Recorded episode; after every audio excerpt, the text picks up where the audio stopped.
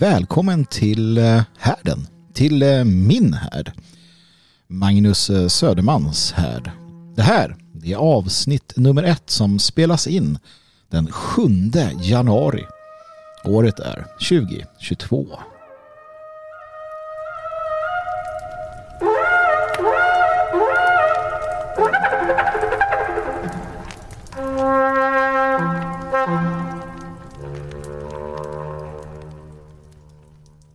Ja men då var vi igång. Va, välkomna ska ni vara till Magnus här.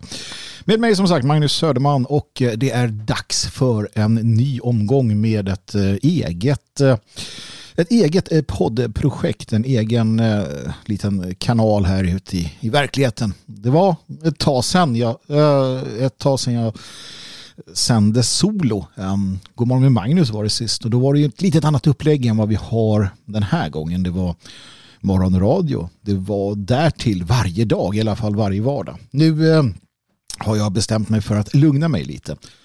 Jag har ju trots allt annat att göra så att nu är det varje eh, vecka istället. Då. Och fredagar är den dag då jag tänker att det är dags att man både spelar in och publicerar det här. Men eh, mycket kommer väl säkert vara likt också förutom att jag är äldre. och med ålder följer ju visdom, det vet ju alla. Så att eh, troligtvis har jag blivit visare också. Så vad har vi att vänta oss då? Ja, alltså jag skrev en liten sån här lista på vad jag får ta upp i eh, härden. Och eh, det är det som är sånt som intresserar mig såklart. För det här är min härd. En härd för övrigt, eh, om ni inte vet vad det är så är det en liten eldstad, en plats där man kan sätta sig runt kring. Jag tror att ni alla har gjort det någon gång. Och jag tycker att det på ett fint sätt eh, förmedlar det jag vill att det här ska vara. Det ska vara en plats där vi träffas, där vi samlas och eh, lyssnar. I det här fallet blir det att ni lyssnar på mig för att det är jag som, som spelar in. Va? En, en riktig härd, då pratar man med varandra. Men det blir ofta att man sitter och stirrar in i den här elden som sprakar och att någon eh, berättar sagor, eh, kommenterar det som händer det, det är en, en, en levande plats för utbyte av idéer och tankar och känslor. Så någonstans hoppas jag att det är det vi kan eh, bygga här eller jag kan förmedla till er. Magnus här och eh, som sagt passar det inte så kan du sticka härifrån för att vi behöver ju inte dig. Det är ju du som behöver härdens folk. Eh, uppskattar du inte det som sägs? Nej men gnäll då inte. Tyck inte synd om dig själv för att du blev utsatt för idéer du inte hade tänkt att du skulle behöva utsättas för. Utan sluta då. Gör något annat med ditt liv. det är inte svårare än så. Kan jag tycka i alla fall. Men, eh, eh, och, det är ju det som spelar roll för det är jag som, eh, det är jag som gör det här. Nej, den här världen som vi kommer se i otaliga avsnitt framöver är full med människor som inte kan sluta eh, tro att alla ska ta hänsyn till just deras idéer, tankar och som inte förstår vare sig skämt eller annat. Det är jobbigt att leva i detta. Det är jobbigt att leva i detta, men eh, vi har ju varandra, kära vänner. Och ja, som sagt, jag, jag ber att få återkomma till detta lite grann för att det är eh, såklart så att jag har gett mig in i det också. Den typen av diskussioner.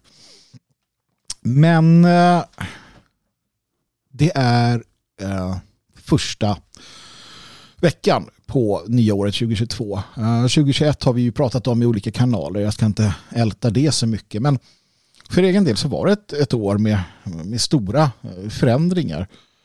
Eh, jag tror att jag var väldigt nära att gå in i den där beryktade väggen. Det har ju ändå varit på gång i tio år. ja, det är det också. Det är i år, tio år sedan jag började Eh, började befinna mig i eten tack vare eh, Dan Eriksson faktiskt som fick in mig på det här spåret. Så att tio år firas utav, eh, utav radio, podd och, och liknande och det får vi återkomma till här framåt mars när det är dags. Nej men som sagt 2021 var ett sånt där år då mycket skit privat och personligt hände. Eh, och som sagt, den där beryktade väggen den, den närmade sig nog med stormsteg. Där. Jag tror att jag lyckades av, avvärja en total inspringning. Men eh, det, det, kräver, det kräver sin eh, man och kvinna för den delen. man har ju så mycket man vill göra och man känner ju att tiden är så kort. Va? Så det är svårt att, att ha den här balansen och det är ingenting som jag varit duktig på direkt under åren att ha balans i livet. Så det har jag lärt mig.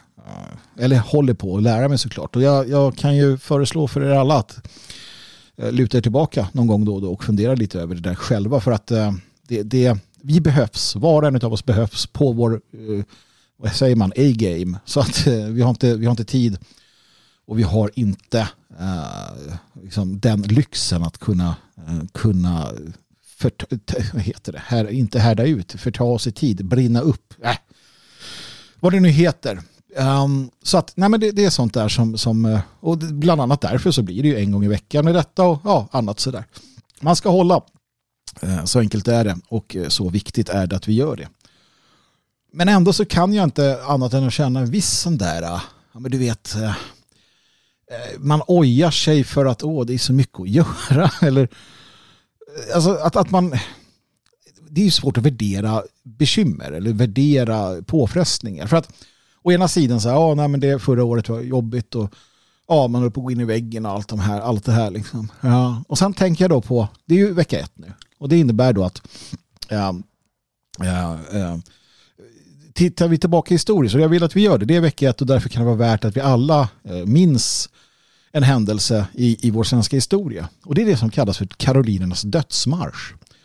Känner du inte till den så eh, föreslår jag att du söker på Karolinas dödsmarsch i, eh, i efterhand här och, och, läser på om det. Men vad det handlar om i grund och botten så är det att eh, de svenska Karolinesoldaterna som befann sig i Trondheim under Carl Gustav Armfeldts befäl de fick ju, och det är ju norra, norra Norge så att säga, de fick alltså besked om att Karl XII hade stupat. Det hade förvisso skett en månad tidigare, men ja, nyheter spreds inte lika snabbt på den tiden.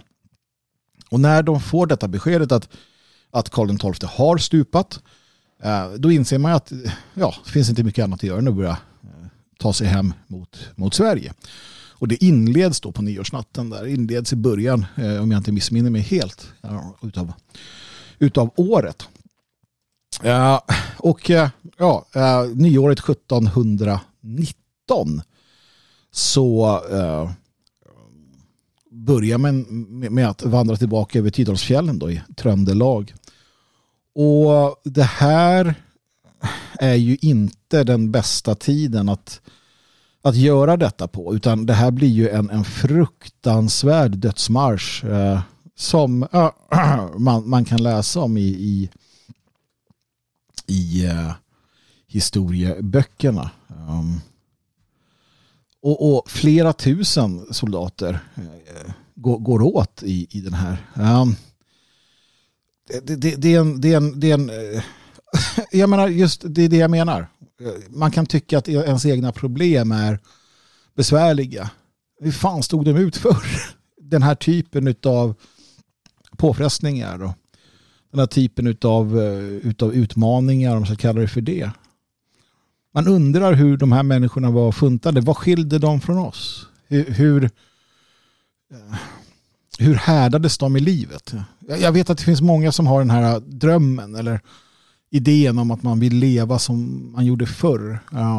Att man vill, ja men civilisation någonstans dåligt och, och utveckling och sådär. Utan det ska vara som det var förr stampat jordgolv och en liten eldstad i mitten. Jag tror inte att det är en, en, eh, en, en väg framåt. Det är en väg bakåt naturligtvis. Eh, och jag vill inte tillbaka dit. Jag gillar civilisation, jag gillar utveckling. Det gjorde mina förfäder också. Jag lovar er att karolinerna eh, som marscherade över fjällen hade hellre haft eh, snöskotrar eh, eller bandvagnar eller vad man nu kan tänka sig än att behöva vandra över där. Men, men det är klart att eh, civilisation också gör oss lite mjäkiga, vilket bevisas av att vi mår så dåligt eh, och, och, har en massa problem fast vi har civilisation. Det är inte så tror jag, det är inte så tror jag, att eh, det ena leder nödvändigtvis till det andra. Det vill säga civilisation och att vi har det gott ställt behöver inte sluta med att vi blir ja, mjäkiga och svaga utan tvärtom tror jag att det definitivt går att behålla både och. Jag menar Greklands högkultur eller Roms högkultur eller germanerna när de var på topp hade det ju naturligtvis eh, hade ju vinnlagt sig om att ha det bekvämt och bra och utvecklat och fortsatt utveckla sin civilisation samtidigt som det var ändå rekorderliga och på alla sätt och vis eh, eh, med män och kvinnor med, med rak rygg och förmåga att utstå både det ena och det andra. Utan det är andra saker, det är ideologier, det är uppfostran, ehm, det är sånt som, som gör oss eh, mjuka inför världen. Inte att vi har centralvärme. Jag menar, du blir inte hård, du blir inte stark, du blir inte på det sättet en, en liksom bättre människa av att, att vakna upp med, med frost i skägget för att eh, ditt hus läcker eh, luft. Du blir inte härdad av att leva Eh, eh, det hårda livet. Det kan man ju se på människor som gör det eller har gjort det. Eh, snarare så blir människor nedbrutna och sjuka och, och i grund och botten svaga. Det, det, det handlar om inställning och ideologier såklart som, som gör oss starkare eller, eller svagare. Och eh, det, det, är ju sånt som vi måste naturligtvis arbeta med själva. Men, eh, nej men som sagt, då, värt att komma ihåg då våra, eh, våra soldater, våra karolinersoldater som marscherade över eh, fjällen, Karolines dödsmarsch. Eh, och eh, hela den biten. Som sagt, gå, gå gärna in och, och läs, eh, eh läs om det här och, och hela den, den, historien. Jag vet att det har skett, jag vet inte om det görs fortfarande, men det var människor som tog egna initiativ och följde i Armfeldtsoldaternas spår och, och, gick den här, eller tog den här fjällvandringen. Ingenting jag, för, för, ingenting jag rekommenderar att du gör om du är otränad eh, vid den här tiden på dygn, året, utan i sådana fall kanske det är bättre att göra det på, eh, på, på sommar, sommarhalvåret. Men det kan vara en pilgrimsfärd så god som någon. Faktiskt. Nej men som sagt, eh, Eh, många människor fryser ihjäl och, och, och det, var, det var på alla sätt och vis ett umbärande. Och det är någonting som vi ska minnas så här i inledningen av året tycker jag. Våra förfäders eh, kämpande och eh, deras strävan på alla sätt och vis. Nåväl, vi är igång som sagt. Härden är här, elden är tänd och ni sitter här kring den och jag hoppas jag ska kunna ge er lite, lite att tänka på, lite matnyttigt och lite intressant och ja, hela den biten. Eh, innan vi går in på det så lite sån här formalia. Um, tack ska ni ha först och främst. Tack för att ni lyssnar. Tack för att ni sprider. Men tack också för att ni donerar, att ni är stödmedlemmar, att ni, att ni hjälper till. Ehm, um, radiosvegot.se eh, Om du inte är det, eh, men du tycker att det här vi gör är bra och du känner att du återkommer till våra program med jämna mellanrum, ja men hjälp till då. Eh, teckna stödpren eller donera. Donera för de program du tycker är bra. Sitter du nu och lyssnar och känner i slutet av det här avsnittet att nej men fan, Söderman gjorde ju bra ifrån sig där, uppskattar det. Ja men ta fram Swish-appen, slå in 123 510 5762. Alltså 123 510 5762. Så donerar du vad du tycker att det här avsnittet är värt och sen skriver du härden. Det är också ett sätt att, att visa sin uppskattning naturligtvis. Uh, jag hoppas att jag kommer få er att bli uh, ännu mer villiga att hjälpa till. Att ni känner att ni får det värdet tillbaka utav det som görs. Några tips om hemsidor också. Som sagt, svegot.se var inne på. Det är föreningen, folkrörelsen, framtiden. Eh, gå in där och kika om du inte har gjort det. Logik.se, eh, bokhandeln eh, och eh, en boklåda på nätet helt enkelt. Såväl som ett förlag där vi arbetar med att ge ut böcker och sälja böcker. Vi har Antelope Hill deras böcker bland annat då och mycket eget såklart. Logik.se, gå in och kika där. Och sen om du, jag vill se lite vad jag pysslar med mer än det här när jag får eh, skrivklåda så är du välkommen in på nordlighorisont.se. Det är min helt privata och personliga eh, blogg där jag skriver om ja, där jag skriver om sånt som inte passar sig någon annanstans eh, i de projekt vi helt enkelt eh, har. Så gå gärna in då som sagt på nordlighorisont.se, svegot.se, detfriasverige.se eller logik.se. Jag behöver fukta strupen. Eh, jag behöver um, ta en, en slurk kaffe nu. Och eh, medan jag gör det så tänker jag att vi ska lyssna på lite musik. Det är ju sällan vi har och hör så bra musik på radio nu för tiden. Och i samarbete med Midgård Records, alltså midgardshop.com, Midgard och sen så då shop, alltså Midgard med två an.com så tänker jag spela bra nationell musik av olika det slag. Det kommer vara en majoritet sånt i mitt program. Eh, annan musik finns ju lätt tillgänglig och eh, ja, slår ni över till någon annan tråkig jävla station så spelar de ju vad det nu är för någonting. Eh, uh, Maximärik eller någonting, inte vet jag. Något rap och skit. Eh, så att eh, det, det, har vi gått om överallt annat. Så här kör vi vad, vad, vad jag vill lyssna på. Och då tänker jag så här att vi nu lutar oss tillbaka och lyssnar på Defend Europe med, eller av, eller hur man säger, Fortress. Varsågoda.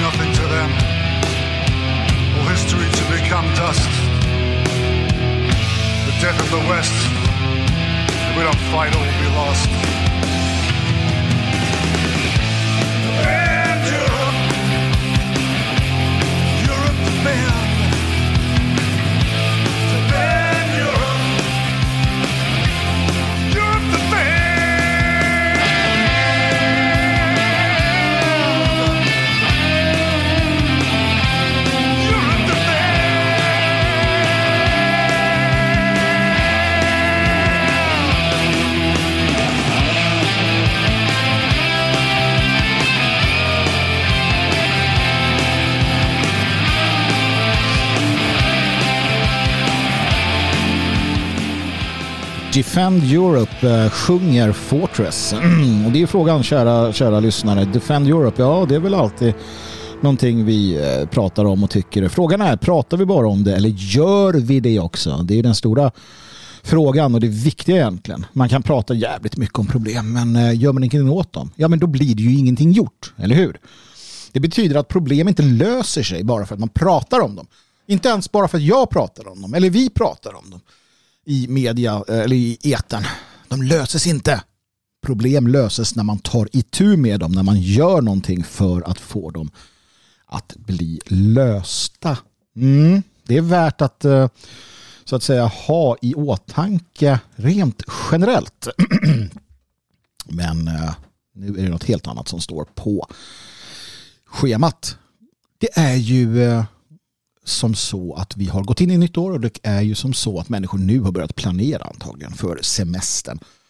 Jag minns när jag började jobba och jag förstod att man redan i december någonstans var tvungen att börja lämna in eh, semesterdagar för att eh, de skulle få ordning på det. Eh, och det kan man ju förstå, det är väl många, många som ska iväg och sådär. Och då uppstår ju den här frågan, vad ska du göra på semestern? Det kan vara skönt att tänka på det nu när det viner kalla vindar och snöar runt om utom, utom, utomhus här.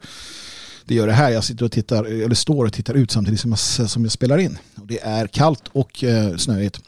Så vad gör du på semestern? Ja, det vet inte jag. Men någon jävla ordning får det väl vara i alla fall. Kan jag tycka. Jag hittade en tweet som jag blev lite intresserad av. Det är Anarken som skriver, ju mer likartad världen blir, alltså globalism lika med likartad kultur, desto mindre vidgade vyer får människan av sitt resande. Massturismen idag är förvisso ren konsumtion, liksom allting annat som har med massan att göra. Det vill säga kvantitet i motsats till kvalitet. Mm kan jag hålla med om. Bifogar en bild. All inclusive, hotell där allt är inkluderat. Vad fan är detta? Det är inget nytt fenomen. Jag vet, jag har aldrig varit på det. Kommer aldrig åka på det heller. Så vitt jag kan, kan tänka mig just nu. Jag menar all inclusive. Du åker till en... Du åker till andra Först så här, okej. Okay. Mm, vi börjar här. Du lånar pengar. Det gör många. De lånar pengar för att åka till Mexiko. Där de eh, lägger sig på något jävla, eh, någon jäkla sån här all inclusive anläggning ja, i två veckor. Kanske de får ta en liten eh, restur till något eh, jävla aztekmonument eh, någonstans eller, eller sådär. Sen kommer de hem. Mm, så ja, det var semestern det. Alltså, det här resandet som pågår. Um, och, och, vart man tar vägen. Och jag vet, nu blir säkert jättemånga arga, men som jag sa, stick då. Alltså, passar inte galoschen och vill du inte höra vad jag säger, du behöver inte. Uh, men uh, hur många kommer boka sina Turkietresor, Thailandsresor, uh, slänga bort pengar när vi har den situation vi har. Åh, jag vill resa, jag har inte fått åka världen runt. Och sen åker de dit och det är inte för att uppleva den lokala kulturen, det är inte för att uppleva, utforska, studera eh, religionen eller, eller eh, konsten eller musiken. Jag menar sånt där är undantaget. Det är vettigt resande. Utan det är för att lägga sig och lapa sol på någon strand och dricka billig bärs. Det är kontentan av den semester man ska ha. Meningslöst resande. Och det här är från människor som inte ens har besökt runstenen på åken utanför eh, huset där de bor. Som inte har bekymrat sig om att titta på hällristningarna som finns i Sverige. Eller som inte har eh, besökt fjällvärlden eller, eller vad det kan vara. Ointresserad av sitt hemland men jävligt sugen på att åka till andra sidan jorden för det är lite varmare. Slash fuktigt som fan. Um, och du förstår inte vad de säger. det, där, det där upprör mig. Inte för att jag inte har rest så mycket själv. Jag har rest en del fast framförallt i Europa. För att jag vill vara i Europa. Av flera skäl. Dels är det min kultur, det är mitt eh, språkområde, det är min, eh, min, eh, så att säga, mitt hemland, Europa. Sen har det varit att jag har rest väldigt mycket i så att säga tjänsten. Inte särskilt mycket på egen hand. Jag reser mer i litteraturen än vad jag gör, uh, vad jag gör på det sättet. Och visst, jag kan utgå delvis, eller man, man utgår delvis från sig själv och det finns de som har ett, ett, ett annat behov av resande. Uh, vilket är fel i sig för att det här är ett nytt fenomen. De här jävla charterresorna, när började vi med dem? 50-talet? 60-talet? Innan dess så reste vi inte på det här sättet. Det var någonting som få hade möjlighet att göra och när de gjorde det så gjorde de det för, för att berika, inte bara sig själva, men sen att berika den, den, det samhälle de tillhör. Titta på Sven Hedin som reste som en tok. Han berikade svenskarna genom att berätta om det han såg. Och så vidare och så vidare. Jag, jag gillar ett program som heter En idiot på resa för det visar tydligt hur jävla underskattat eller överskattat det är med det här resandet. Åk till Taj Mahal fullt med turister som står och skräpar ner. Åk till eh, Pico Macho, fullt med skit som ligger. Egyptens pyramider. Nej, du upplever dem bättre när en professionell fotograf eh, har tagit kort eller en planritning över pyramiden. Att vara där med sopbergen och larmet. Nej. Turister skräpar ner, smutsar ner, allt de rör. Det såg vi om inte annat på uh, i fjällen, i svenska fjällen i samband med covid-pandemin när alla helt plötsligt fick för sig att de skulle bli någon jävla fjällvandrare. Förvisso någonting jag uppmuntrar, det vill säga att du turistar i Sverige. Men då kommer ju nästa problem. Vad är det för dynghögar som, som eh, rör sig bland oss? Alltså hur djupt har vi förfallit? Jag såg bilder från svenska fjällen. Folk lämnade tält, folk lämnade skit, konservburkar. Bara, bara låg i högar. Och nej, nej, nej, du kan inte skylla på förortsfolket. Nej, det kan du inte, för de åker inte upp till Sarek. Det är inte så att gänget från orten tar med sig AK4 och åker upp till Sarek och, och, och, och härjar. Nej, utan det är Svenne Banan som gör det. För att nu ska vi vara hemmasemestrare. Vad fan är det för folk alltså? Va? Man, blir ju, man, blir ju, man blir ju minst sagt upprörd och ledsen. Kanske lika bra förresten att de har åkt till Turkiet. Åk dit och skita ner då. Om, om det är allt ni kan. Liksom. Ja, men det finns andra aspekter av det här också. Turkiet till exempel. En, en stat som är uppenbart fientlig mot Europa. Äh, där pengar investeras utav, utav myndigheterna för att i Tyskland till exempel då, äh, främja Turkiet. Erdogan har åkt runt i Turkiet och sagt åt eh, sina eh, miljontals medborgare som, som bor i Tyskland att, att eh, utnyttja välfärdssystemet, utnyttja allting och, och, och så vidare. Och dit åker då vi för att det är varmt. För att ligga på deras stränder och lapa sol. Det är skamligt. Jag blir, jag blir förbannad. Och framför allt om du har någon, eh, någon, någon, form av nationell eh, idé. Och så gör du så. Jag, jag, jag, kan liksom inte, du känner inte din historia. Du känner inte runstenen på andra sidan åken. Men att åka till ett helt annat land för att lata dig, det går för sig. Nej, jag vet inte. Jag, jag blir, lite, jag blir lite trött på sånt här kan jag säga på en gång. Det blir jag. Uh, och, och effekterna har ju varit tydliga. Det är bra, jävla coronan var ju bra på det sättet. Jag, jag, blev rätt nöjd med att de ställde in flyg och skit. Folk behöver vara hemma vid. De behöver lära sig om sin egen historia, sitt eget land. Tvingas ut, även om de inte kan hantera fjällvistelser eller annat. Ja, men det är bra. Tvingas ut och se vad det är för land de kommer från, vilka de är. Alltså det blir ett avbrott i den här jävla globalismen. I alla fall lite grann. Ja, så det är ju, det är ju positivt eh, kan, kan jag gott och väl säga. Men i alla fall, Eh, det här är ju någonting som inte, alltså den här globalistiska eh, liksom, dumheten eh, har ju synts också på, jag såg nu, Venedig till exempel. Fan, det är inte nog med att de håller på att sjunka uh, översvämmade vatten. De är översvämmade av turister också. Ska folk dit och äta en jävla pizza på någon piazza? Um, bara för att de inte, ja, inte vet jag. Liksom. Åh, titta en stad som sjunker, den här måste jag se innan den har sjunkit. Återigen vackrast på bild naturligtvis, uh, men uh, jag vet att du kanske tycker att jag är en gammal trähatt, men jag har rätt, eh, så tyck vad du vill. Venedig, jag har sett bilderna av de här stora av, eh, liksom grunds, eh, avgrundsskeppen som fraktar västerländsk jävla boskap runt i världen ehm, ehm, lägger till. Fartyg större än hela Venedig. nu blir det avgift på det här. Ja, bra, bra Venedig. Eh, avgift för att få besöka, eh, besöka eh, regionen eller staden. Jag förstår dem, absolut. och, och, och, och tycker att det, det är, är jättebra. Nej men satsa på, kom igen, ta ditt ansvar. Satsa på att semestra hemma. Semestra hemma i Sverige framför allt. Jag menar, titta på vad som finns här. Lär känna din historia, lär känna ditt land. Det måste ju ändå vara liksom första början.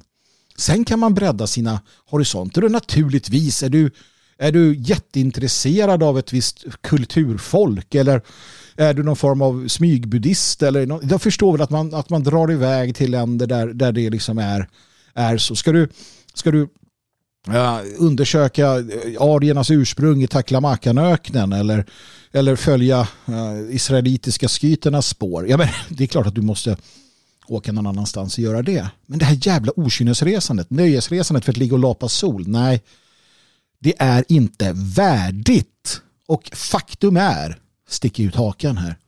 Moderna människor, den moderna människan, homo modernus, förtjänar inte förtjänar inte den fantastiska möjlighet som jetåldern gav oss. Det är min fasta övertygelse. Seniorboendet från helvetet har jag skrivit här. Eh, med en, en, en, eh, med en eh, liten eh, passus om att, att familjen, varför är den viktig? Och det fick jag en, en, en, en ny förståelse för igen. Um, återigen från Twitter, Stelbente Sture, han har publicerat fyra bilder från Halmstad och skriver nytt seniorboende i Halmstad. Har ni sett något jävligare? Nu är inte detta uh, titt, te, här, det är inte tittradio med andra ord tv utan det här är uh, bara röst. Men jag ska berätta vad jag ser. Ett seniorboende har byggts i Halmstad. Det är ett uh, en, två, tre, fyravåningshus. Fyrkantigt. Grått. Helt grått. En grå klump med fönster. Inte bara en grå betongklump mina vänner. Det är en grå betongklump där det ser ut som att det har regnat på den. Du vet, när det regnar på betong, det blir sådär fläckat. Det blir sådär sjukligt. Man mår lite dåligt av att se det. Så är det. Det är så att säga vaniljutförandet. Och insprängt i detta, eh, detta gråa helvete så är det fönster. Små fönster med gula, sådär, eh, ni vet, trött spygult uh, karmfärg. Det är då seniorboendet. Alltså vill de, ja det vill de väl, att man ska rullas dit som gamling och bara inse när man rullas upp mot det här boendet. Bara, här ska jag alltså bo. Och så känner man direkt den här viljan att dö. För vem, vem, vem mår bra av detta? Alltså, vi måste förstå, ni måste förstå, jag förstår det redan, ni måste förstå att det har pågått sedan eh, 68 eller alltså sen, sen eh, socialismen, Socialdemokraterna började med det här så har det pågått en, en eh, kultur, ett, ett kulturkrig som har utspelat sig på flera plan. Varav ett, ett är det arkitektoniska. Så här.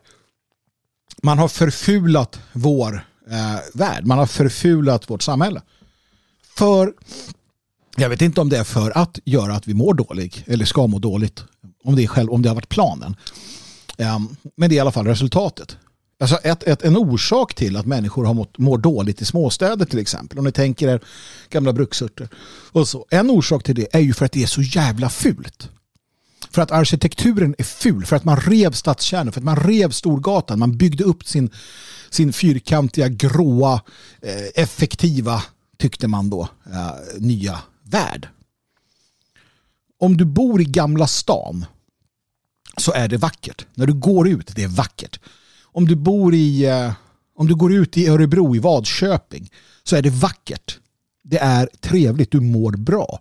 Men går du ut i en modern stad, en modern liksom, stadsplanerad stad, eh, så mår du dåligt. Och att konstant utsättas för detta får dig att må dåligt. Alltså, bor du på det här eh, seniorboendet i Halmstad du mår dåligt. Du går därifrån och vill inte komma tillbaka.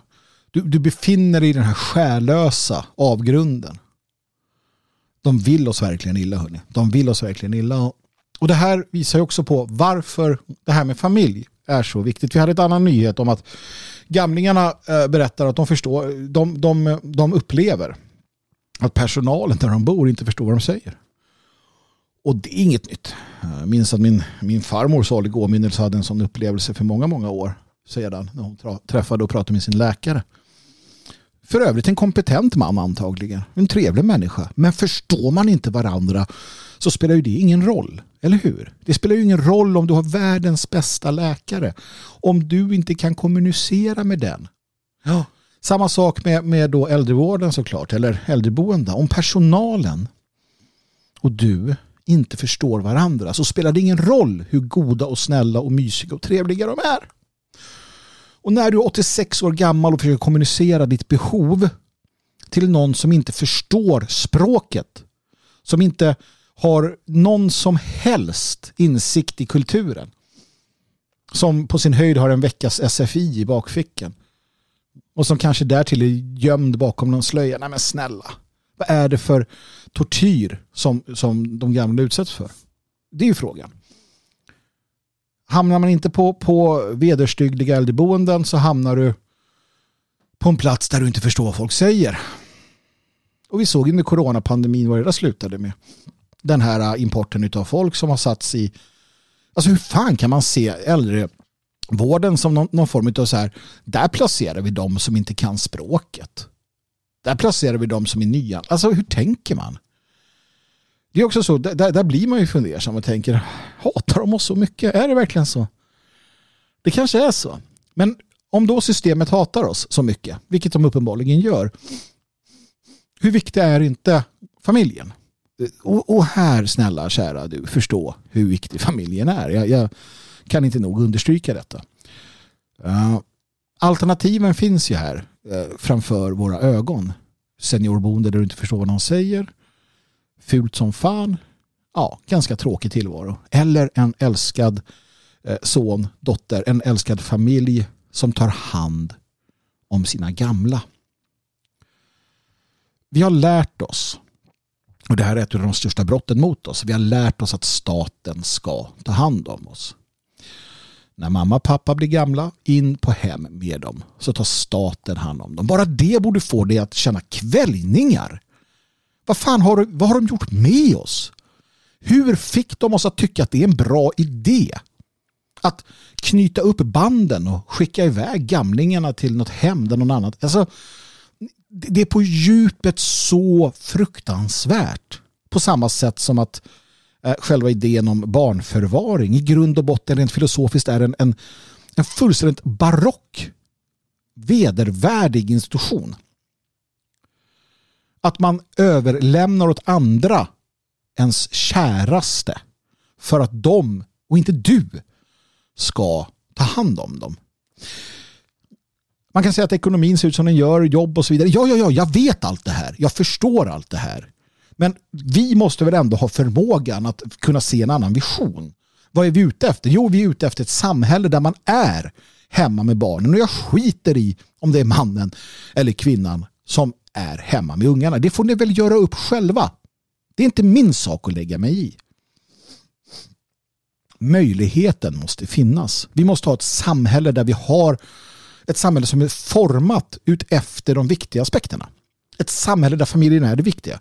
Alltså att familjens eh, behov är det som så att säga kontrollerar och styr hela samhället.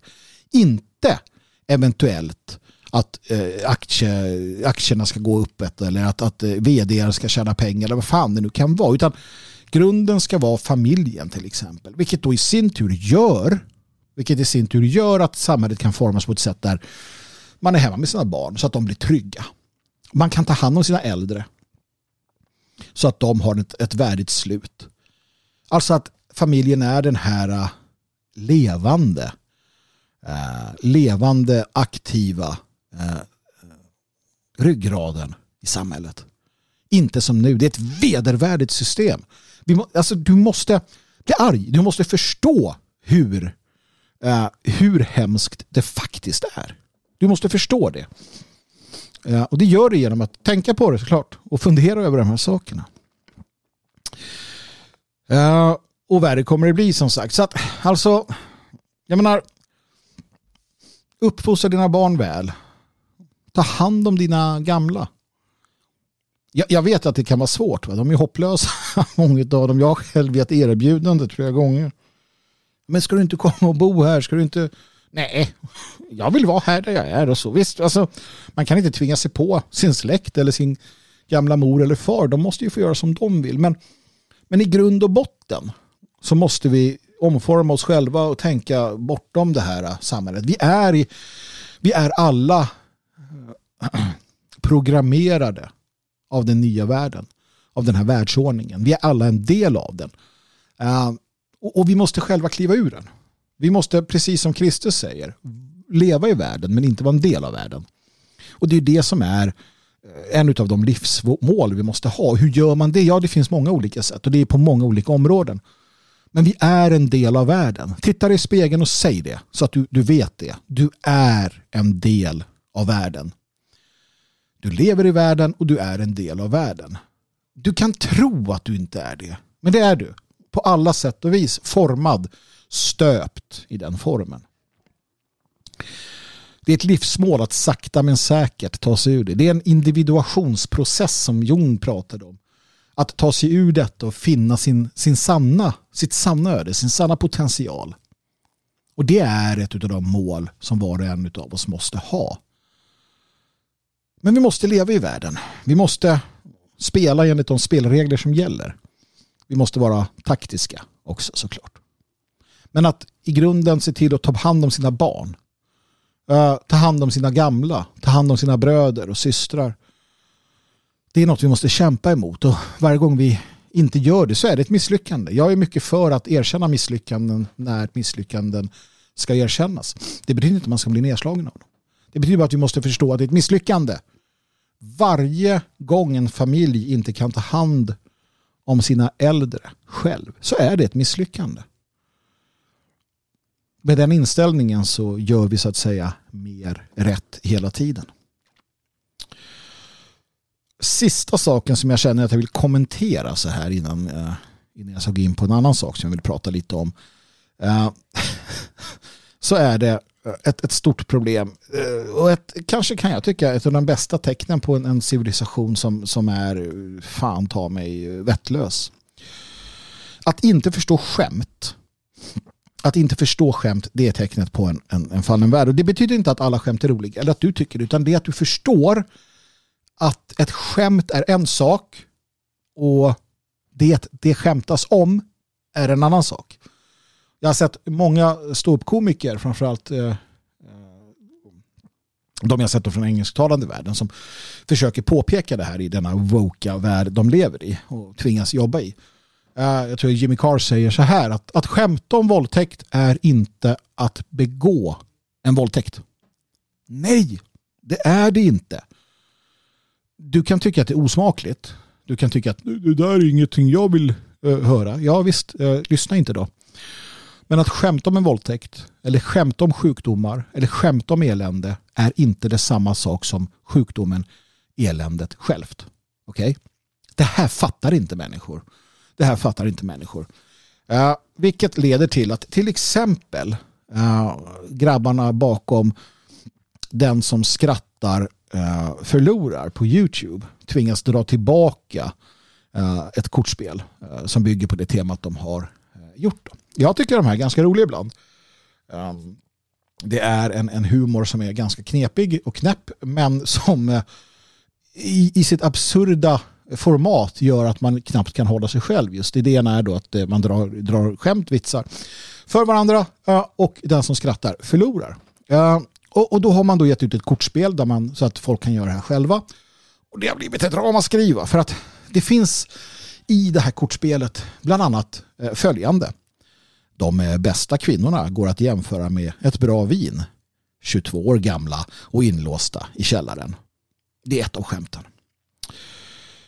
Det här, jag tyckte inte att det var särskilt kul. Eh, men jag inser också att det är ett skämt. Jag inser att att det är inte att ha 22-åriga tjejer inlåsta i källaren att skämta om det. Förstår ni skillnaden? Eh, ett annat sånt här skämt som är med där man försöker chocka. Det är de bästa kvinnorna går att jämföra med, nej, eh, hur vet man att ens fru har dött? Sexet är likadant, men diskhögen blir bara större och större. Inte heller tycker jag särskilt roligt. Uh, ganska smaklöst, men uh, det är inte samma sak som att ha sin döda fru i sängen. Förstår ni det? Skämtet är inte handlingen. Uh, sen har du då, hur vet man att en kvinna kommer säga något smart? Hon inleder meningen med en man sa till mig. Den där tyckte jag var lite rolig. Den där tyckte jag var lite rolig för att det är ett metaskämt. Um, återigen, det är ett skämt och det är det här som, som, som liksom uh, går så jävla många människor förbi. För att det blir kritik på sociala medier. Uh, det är de som heter Henrik Wahlström som skriver. Köpt i oktober 2021 och det är det mest snubbiga osköna jag sett på länge. Åh, vad gulligt av dig. Där tar han debatten eller tar, tar, tar ställning. Då. Och andra då som hävdar att ja, nej men det, här, det här är ett sätt att förminska kvinnor och bla bla bla bla bla bla bla. Nej, i en sund värld så vet människor att skämt är skämt och inte eh, Eh, och skämt och att det inte är mer med det. Och det är det här som har gått snett eh, som, som så mycket annat naturligtvis idag. Um, och, och, jag eh, vet inte varför men jag var ju tvungen i alla fall att säga någonting. Jag gick in på Instagramkonto uh, som tillhör då um, Newsner tror jag det är som har gett ut det här då. Och där var det ju en massa människor jävligt osköna och tråkiga människor. Fy fan att ha dem i sitt liv. Fy fan att ha de här kärringarna och gubarna för den delen i sitt liv som sitter där och tycker så synd om sig själva för att de är så kränkta. Och jag försökte förklara för en sån här kvinna att ja, men det är ju inte, du måste förstå att, att det är, skämt är skämt och verklighet är verklighet. Och då sa jag, ja men äh, genom att äh, ha de här skämten tillgängliga för människor så påverkas bla bla bla, ojämlikhet, bla bla bla, sexism, bla bla bla. Det vill säga att om, om, om man sitter och spelar ett sånt här spel och har den här, den här typen av skämt så kommer människor börja döda sina fruar då. då. Vi kommer börja ja, men på alla sätt och vis liksom behandla, behandla dem illa. Det är skämten som har gjort det. Det är, det är osmakliga skämt som har gjort det. För fan att ha med den här kvinnan att göra, Louise eller vad hon hette, jag minns inte, jag ska inte hänga ut henne. Men för fan att behöva vakna bredvid henne varje morgon. Men det är också en sån antagligen som sitter och läser 50 shades of Grey. Eftersom vi vet då, återigen ska jag bara få be och tala om att när, när man undersöker hur kvinnor eh, konsumerar erotik så är det ju inte vaniljsex som de verkar tycka mest om. I alla fall. Eh, ja, och, och det har sina bio, biologiska eh, orsaker. Sen kan de sitta och tjuta högansky här, feministkärringarna, om hur synd det är om dem. Men i slutändan så, så, så är de Eh, det är något helt annat. Jag, jag, kan inte sluta tänka på den gången då eh, man berättade om, eh, då några feminister berättade om de hade haft någon, jag tror det var så här skammanifestet, de hade gjort någon, någon, någon föreställning om det. Ja, och, och ja, så, så efter föreställningen, det här var någonstans på, på södra sidan av Stockholm, efter föreställningen så gick ensemblen in då och började byta om och så. Och samtidigt som ensemblen gick in och bytte om så satte sig ett gäng karar eller män eller pojkar, ja, eh, vuxna män i alla fall, då på scenen i någon jävla cirkel eh, och, och började prata känslomässigt om det här skammanifestet och så här feministisk teori bla bla bla. Och de här tjejerna då som alla var radikalfeminister satt in i sina loger eller satt in i omklädningsrummet och eh, någonstans hånade de här männen. Vad är det för jävla töntar? Vad är det för tofflor? Och efter att de hade gjort det ett tag så insåg de att men vänta, vad håller vi på med? Ja, men för att ni är som ni är. Ni vill inte ha det på det sättet. Alltså det är så dumt allt det här. Ja, nu ska jag inte villa bort med den här diskussionen, den här debatten, men så här. Återigen då. Att, att skämta om våldtäkt, det är inte att begå en våldtäkt. Och om du tycker att det skämtet är plumpt och tråkigt, ja då behöver du inte skratta jag tittar en del på stand-up själv. Um, jag kan tycka det är kul. Bland annat Jimmy Carr tittade jag på, jag tror han heter det. I alla fall, jag tittade på, tittade på honom här sistens, hans nya, hans nya eh, show. Och det fanns en hel del skämt jag tyckte var jävligt tråkiga. Och eh, en del som definitivt inte föll mig i smaken. Jag tyckte att han, han var liksom dum, eh, idiotisk. Men det är ju inte mer med det. Jag vet inte, vad ska jag göra åt det? Ska jag klaga? Ska jag skriva på Twitter, nu var du dum. Alltså, och det här görs av då feminister och, och amerikanska tokkristna och alla möjliga knepiga typer som så här, nej det här går inte för sig istället för, för att, för att uh, lägga på. För de, de vill att deras idé ska vara all, allena rådande. Och feministisk, ja, ja feministiska stand-ups, jag vet inte. Jag vet inte hur kul det skulle vara. Problemet är att det har spridit sig också, att det sprider sig själva idén om att, att du inte ska kunna skämta om allting. Uh, vilket vi har sett med Dave Chappelle, tror jag det var, som fick problem med den här wokismen och så vidare. Det blir en tråkig värld. Det blir en dödstråkig värld uh, när, de här får, när de här får råda. Det kan man ju liksom uh, konstatera. Nåväl mina vänner, kom ihåg det bara. Och, och använd er av humorn så mycket ni bara kan. Um, och, och, är det någon som drar ett skämt som ni inte tycker är kul, ja men lyssna inte. Alltså det är inte svårare än så. Snart ska jag hoppa på det som jag ville prata lite mer om. Ja, och uh, det handlar om polisen. Uh, och jag, ja, jag får ta det, jag får ta det när, när det blir dags nu. Men i väntan på det så ska vi värma upp lite grann. Och det gör vi med eh, en låt utav Screwdriver. Uh, återigen då musiken uh, i samarbete med Midwood Records. Där har de all musik som man behöver. Uh, nu ska vi lyssna på This Little Piggy med Screwdriver. Som sagt, den här värmer upp inför det ämne som kommer.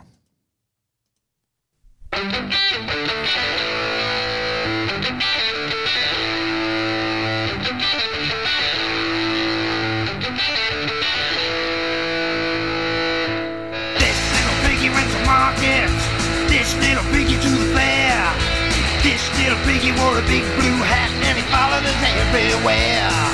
Wherever we go, so does he in his little car. If he works well for the money man, well he knows that he'll go far. This little piggy says that he's the boss. Listen, piggy, we don't give a toss. This little piggy wants to send you down. Don't like people with the mind of their own. This little piggy had a wooden stick, taps it on his hand. Hit you on the head if you speak your mind. Well, don't you think he's grand? This little piggy had a radio to call up all his mates. To plan their lives, to tell or no, to try and steal your faith. Yeah, this little piggy says that he's the boss. Listen, piggy, we don't give a toss. This little piggy wants to send you down. We don't like people with a mind of their own.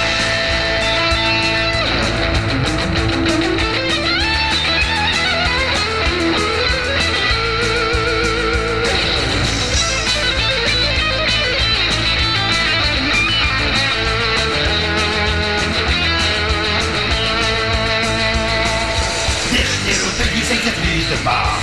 Listen, piggy, we don't give a toss. This little piggy wants to send you down. Don't like people with the mind of their own.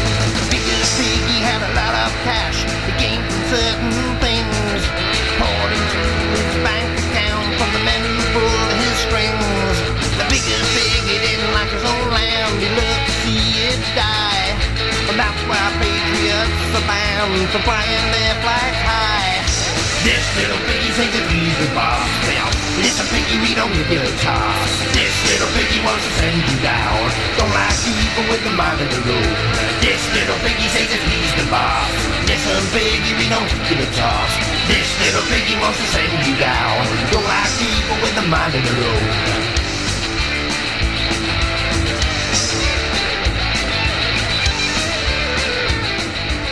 This little piggy med Screwdriver. Ja, låt oss prata om det eh, svårlösta problemet med polisen. Det svårlösta problemet med polisen. Saken är den att jag eh, när jag växte upp, jag lärde mig att respektera polisen. Hade en släkting som var polis, en rekorderlig människa. Jag blev lite äldre och jag var fascinerad av polisen. Man fick träffa dem ibland och sådär. Det fanns ju närpolis på den tiden. Det var då man brydde sig om att ha lite folklig förankring. Och det gjorde ju också att även om man var en liten busjävel när man blev lite äldre så så länge man hade en när på en närpolis så vet jag att man tog det lite varligt för man, man hade någon form av relation med den här killen. Eh, och det här var i Kallhäll, det är ändå en förort till Stockholm med ganska många boende. Så att, eh, ja, nej, det var, ett, det var ett lyckat koncept med närpolisen. Togs ju bort sen. Alltså polisen idag agerar ju på samma sätt som romerska Eh, eh, romarna gjorde i sitt imperium. Det vill säga att du tar en, en polis från Skåne och placerar i Stockholm.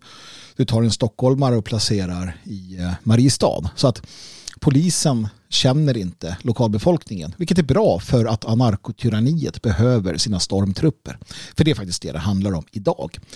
Men inledningsvis så hade jag respekt för polisen, jag, jag uppskattade polisen, jag har eh, sett polisen som en viktig del i samhället. Blev äldre, eh, politisk aktivist och insåg att det fanns knepigheter med polisen. Ja, de var politiserade på ett sätt jag inte trodde. Eh, polischeferna tillsatta politiskt betedde sig på ett sätt jag inte kanske trodde. Eh, och, och kom mer och mer att, att ja, se polisen som, som motståndare. Det är inte en alltid bra inställning kan jag säga. Det är inte det. Det gör inte ditt liv lättare. Eh, och det ger inte en trygghet när du känner att, att polisen inte är på medborgarens sida. Polisen är inte en, en, en eh, polisen, alltså när polisen väljer sida så känner man någonstans att, att eh, okej, här, här har vi en otrygghet. Sen blev jag lite äldre igen och, och, och kanske inte lika aktivistiskt lagd. Och då började jag omför, om, om, omvärdera min syn på polisen. Jag hade också kontakter med poliser på ett annat sätt. Eh, Dialogpoliser och liknande och kände där någonstans att, att eh, det gick ändå inom när man visste vad man hade varandra så gick det ändå att ha dialog och samtal och det gick att, att komma någon vart kanske lite grann.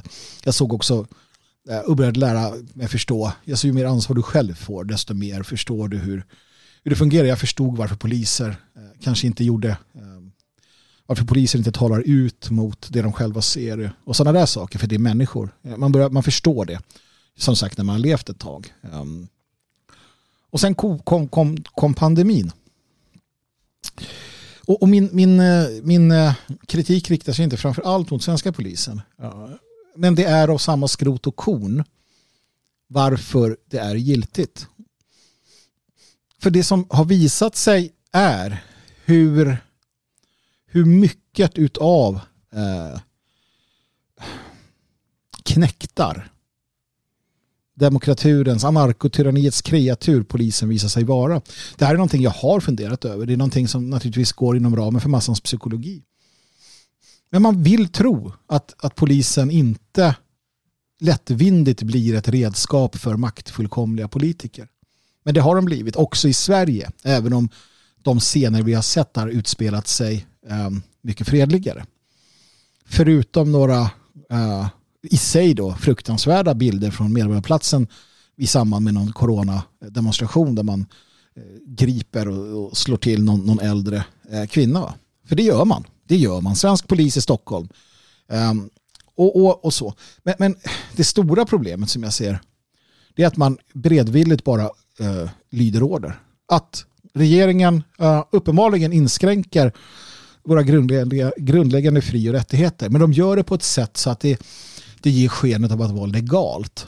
Och då lyder polisen bara order. Regeringen upphävde, har upphävt den svenska demokratin i form av att förbjuda allmänna sammankomster med mer än åtta personer. Det, det, var, det var ett så kallat en, en åtgärd man vidtog. Det var att upphäva demokratin. Vi, vi kan, det, är inte svart, alltså det är inte gråskalor, det är svart eller vitt. Man fråntog medborgarna deras rättigheter att demonstrera, att samlas fler än åtta personer. Och svensk polis hade inga som helst problem med att upprätthålla den olagliga lagen. Sammalunda får vi se utvecklingen med vaccinbevis eller covidpass eller vad det heter. Men eh, jag har inga, jag gör mig inga illusioner om att polisen i Sverige skulle bete sig på något annat sätt än vad polisen gör i andra länder. Och hur har polisen betett sig i andra länder, i de stora demokratierna i Frankrike, i Tyskland och annorstädes? Ja, det har kunnat se är det totala nedfallet, eller vad säger man, den totala regressionen tillbaka till någon form av jävla kreatur. Nej, inte ens kreatur. Själlösa, eh, omänskliga, eh, robotliknande eh, flockar av snutar som utan att blinka utan att blinka har upprätthållit och upprätthåller i Tyskland och annorstädes fullständigt absurda lagar, inskränkningar av de grundläggande fri och mänskliga rättigheterna. Vi har kunnat se hur flockar av snutar med skyddskläder, batonger, hjälmar har angripit och misshandlat gamla människor. Vi pratar åldringar. Film efter film, klipp efter klipp från Tyskland och annorstädes. Och det här sker. Svensk media skiter i vilket. Inga ramaskrier någonstans ifrån. Ja, FN har varit lite sura. Mänskliga rättigheter har tittat på det här och vill ha in lite, uh, vill ha in lite bevis. Vi får se vad det här leder till. Men de, alltså att se tyska poliser, unga män som misshandlar äldre, gamlingar för att de vill vara ute och gå. För att de inte är rädda för ett, ett virus med, med de effekterna som då corona sägs ha. Det är avskyvärt. Så från Nederländerna hur, hur militära veteran, krigsveteraner um, från Eh, armén ställde sig mellan demonstranter och poliser i något futilt hopp kanske om att skydda dem från varandra. Varpå polisen utan att blinka snorvalpar springer in och slår ner de här äldre männen som står med sina medaljer och står med sina baskrar från tiden i armén där de har enligt sig själva gjort eh, sin plikt för, för fosterlandet. Och så kommer dessa avgrundsvarelser, snutjävlarna med sina batonger. Helt hämningslöst. Man ser hur mycket av grisar, tyranner, småpåvar som finns inom de här människorna. Den här kåren. Och som sagt, jag, jag är helt övertygad om att, att detsamma kommer ske i Sverige om det här fortsätter. De kommer vara lojala till 99 procent lojala mot en, en regering, en, en stat som, som eh, helt kastar eh, grundläggande fri och rättigheter på sophögen. För det har man gjort i andra länder. Och varför skulle svensk polis bete sig annorlunda? Som sagt, de upprätthåller redan Sverige AB. De är tyvärr inte våra vänner. Och visst, det gäller inte alla poliser. Och visst, det finns de som inte kan sluta för att de inte har råd. Det finns kanske de som tror att de kan göra skillnad. Men det är en försvinnande liten del. Det kanske är den polisen, han eller hon, som inte slår på demonstrationen. Som är den som ställer sig längst bak för att han eller hon rent privat inte klarar av att vara eh, dessa stormtrupper. Men kåren som helhet, poliskåren som helhet är inte för folket. De är mot folket. Och det, det har vi som sagt kunnat se i Sverige under lång tid hur det växer fram. Ja, återigen, de, de demonstrationer som har varit, Medborgarplatsen och på andra ställen, när polisen utan tvekan, utan att blinka, fyra karar på en tant. Det, det har inte varit ett problem. I andra länder slagit ner rullstolsbundna. Eh, polisen har varit utan att blinka redo att gå in i hem för att se om man är några för många. För att det är covid-restriktioner. Hela jävla Nya Zeeland och Australien har lyckats låsa in sin egen befolkning. Man har, man har läger för de ovaccinerade. Alltså allt det här händer i detta nu. Och Österrike, de eh, överväger då som sagt att införa vaccinkrav. Då ska alltså polisen tvinga medborgarna att ta den här jävla genterapin och polisen kommer göra det. Polisen kommer göra det i, i eh, Österrike. Polisen kommer följa order i Tyskland. För att vi har en korkad befolkning generellt sett. Alltså en, och jag menar är det så här, vi har, en, vi har en befolkning, massan är vad massan är om jag ska säga så. Och den har blivit extra korkad, ja det har den. Poliskåren i Sverige har aktivt eh, sänkt kraven. Sänkt kraven Um, också IQ-krav och liknande. Saken är den att med IQ följer empati. Um, nu pratar vi inte om idiotsavanter och vi pratar liksom inte om de extrema. Men, men är du, tillhör du en viss IQ-grupp, är du, är du utvecklad på ett visst sätt, då har du mer empati. Är du dum så är du brutalare. Förstår du? Alltså, ju, ju, ju dummare en människa är, desto mer brutal kan man i princip räkna med att vederbörande blir. Uh, inte alltid såklart. Det är inte så att de inte har förmåga att känna känslor och sådär och vara snälla. Nej, nej. Det jag menar är att det finns en, en, en, brutalitet inbyggd i och en lättledhet. Och det har man aktivt arbetat för att svenska poliser ska bytas ut till. Det gäller som sagt inte alla och alla poliser kommer inte upprätthålla tyranniet. Men tillräckligt många kommer göra det uh, för att det ska fungera. Och det här måste vi vara införstådda med.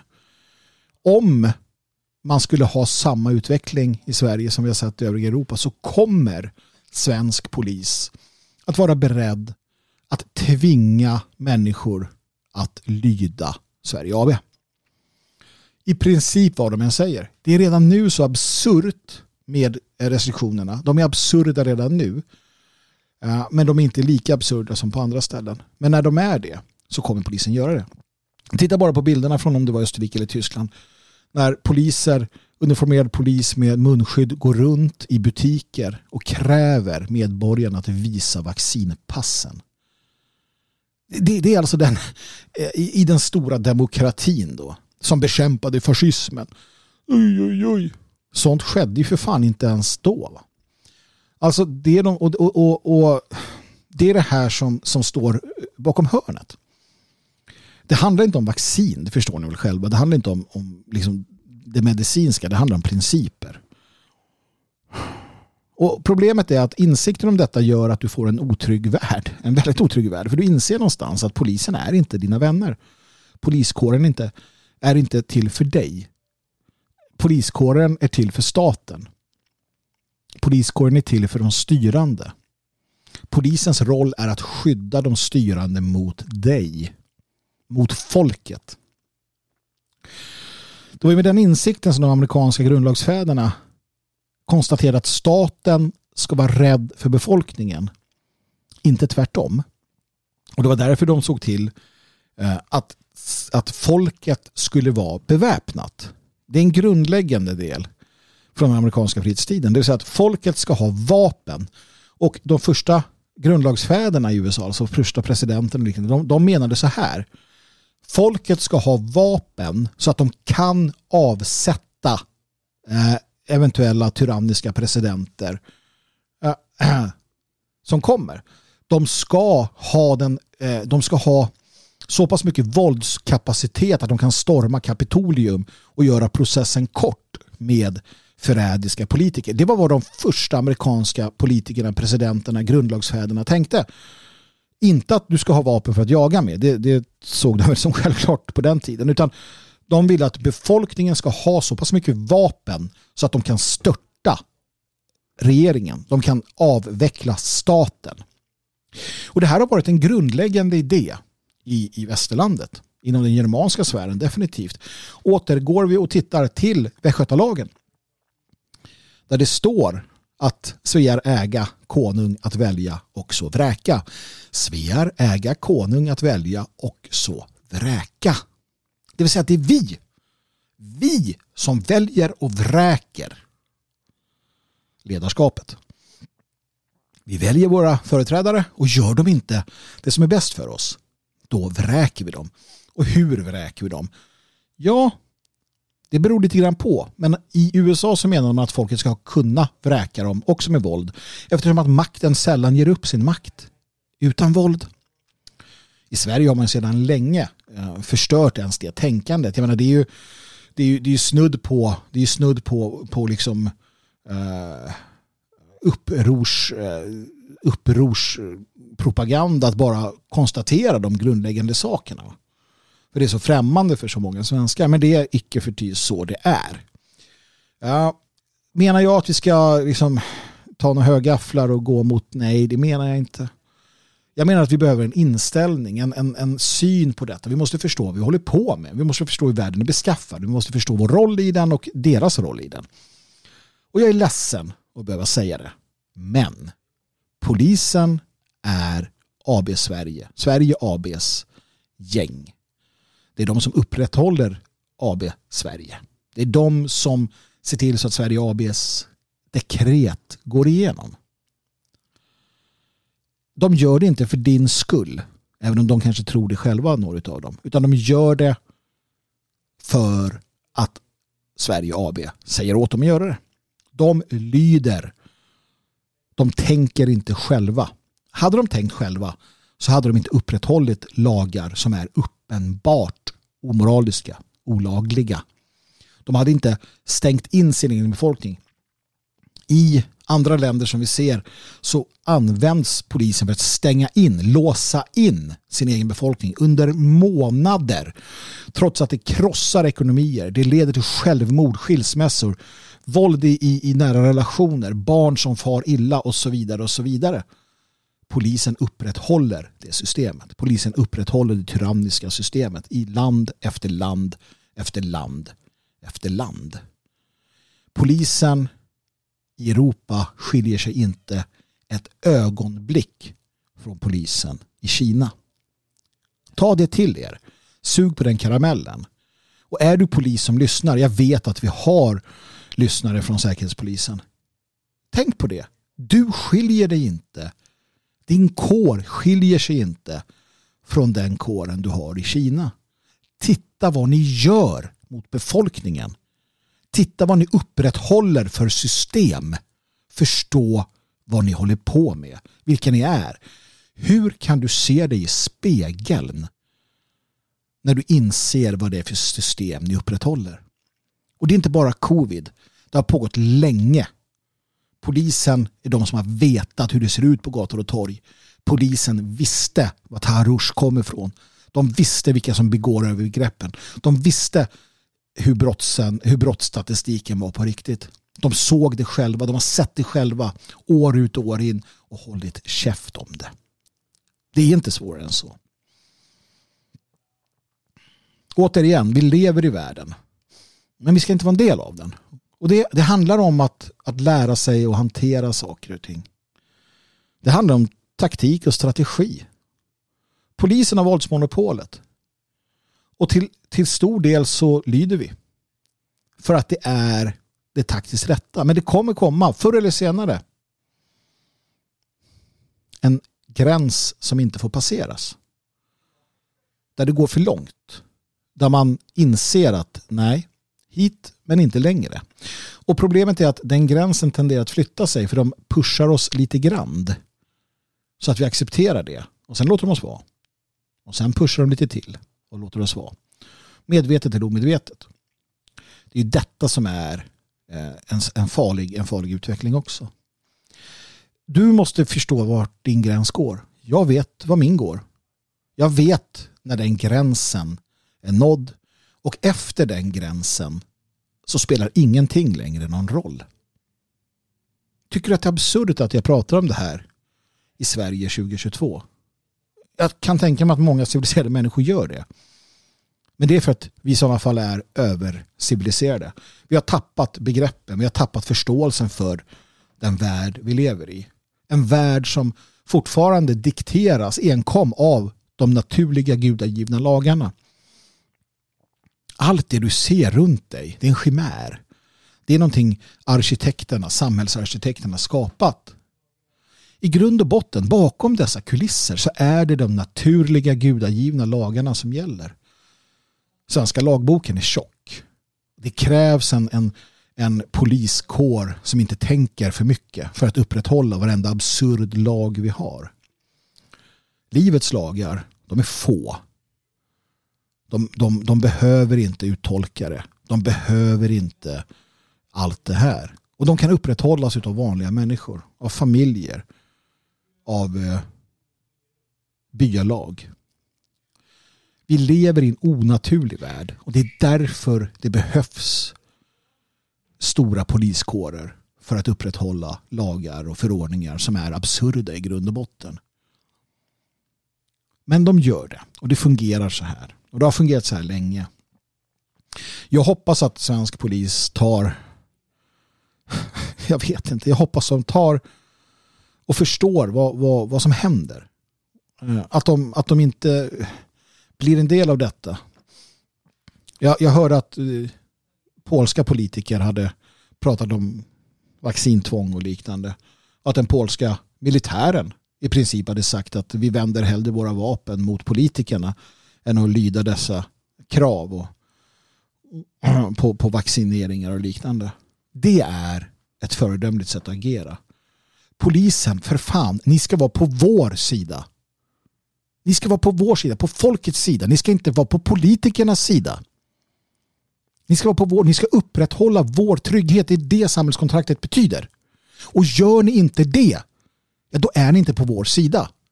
Då måste vi se till att kunna värna vår sida. Då är ni på den andra sidan. Bäst vore om vi och ni och politikerna var på samma sida. Det var så det var tänkt. Det var meningen. Och det har varit så. Det kan bli så. Men det är inte så. År ut och år in så agerar politikerna på ett sätt som gynnar internationella intressen. Som gynnar allt annat än det svenska folket.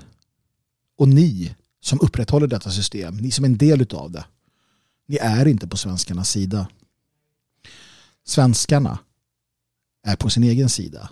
Vi är ensamma. Ingen kommer göra det här åt oss. Vi själva, vi är de enda som kan göra det. Vi är de enda som kan, så att säga, värna oss själva. Ingen annan gör det. Det är tråkigt, men det är sant. Jag kommer få återkomma till det svårlösta problemet med polisen. Jag har inte kommit med en lösning. Det är, det, det, är svårt att veta. Vi får se vad som händer. Vi följer detta noggrant. Eh, lyssna framförallt på stabsläge, Radio Svegot, angående corona, pandemin och restriktionerna. Jag ska be att få avsluta. Jag tackar för att ni har lyssnat. Jag hoppas att ni har fått någonting av det hela. Som sagt, eh, donera gärna till projektet Svegot, eh, ah, Radio Svegot. Gå in på radiosvegot.se, bli stödmedlem. Stötta oss eh, så att vi kan fortsätta med detta. Skicka en swish på 123 510 5762. Märk det gärna här den så att jag vet att eh, det är min, mitt program som har fått er att känna detta. Hör av er på olika sätt och vis naturligtvis. Besök nordlighorisont.se, min privata eh, hemsida där jag skriver om sånt som inte passar någon annanstans för tillfället. Sveagod.se, händer saker där, kommer hända mer. Detfriasverige.se, en förening för svenskar, av svenskar som bryr sig om svenskar. Och legig.se där du köper böcker. Livets mening tänkte jag avsluta med. Och jag tänker avsluta med det varje gång så att ni förstår vad det är. Och det är August Strindberg som har faktiskt definierat livets mening för oss. Slåss med troll, befria prinsessor, döda varulvar. Det är att leva. Och sist men inte minst, kära lyssnare, ge aldrig upp.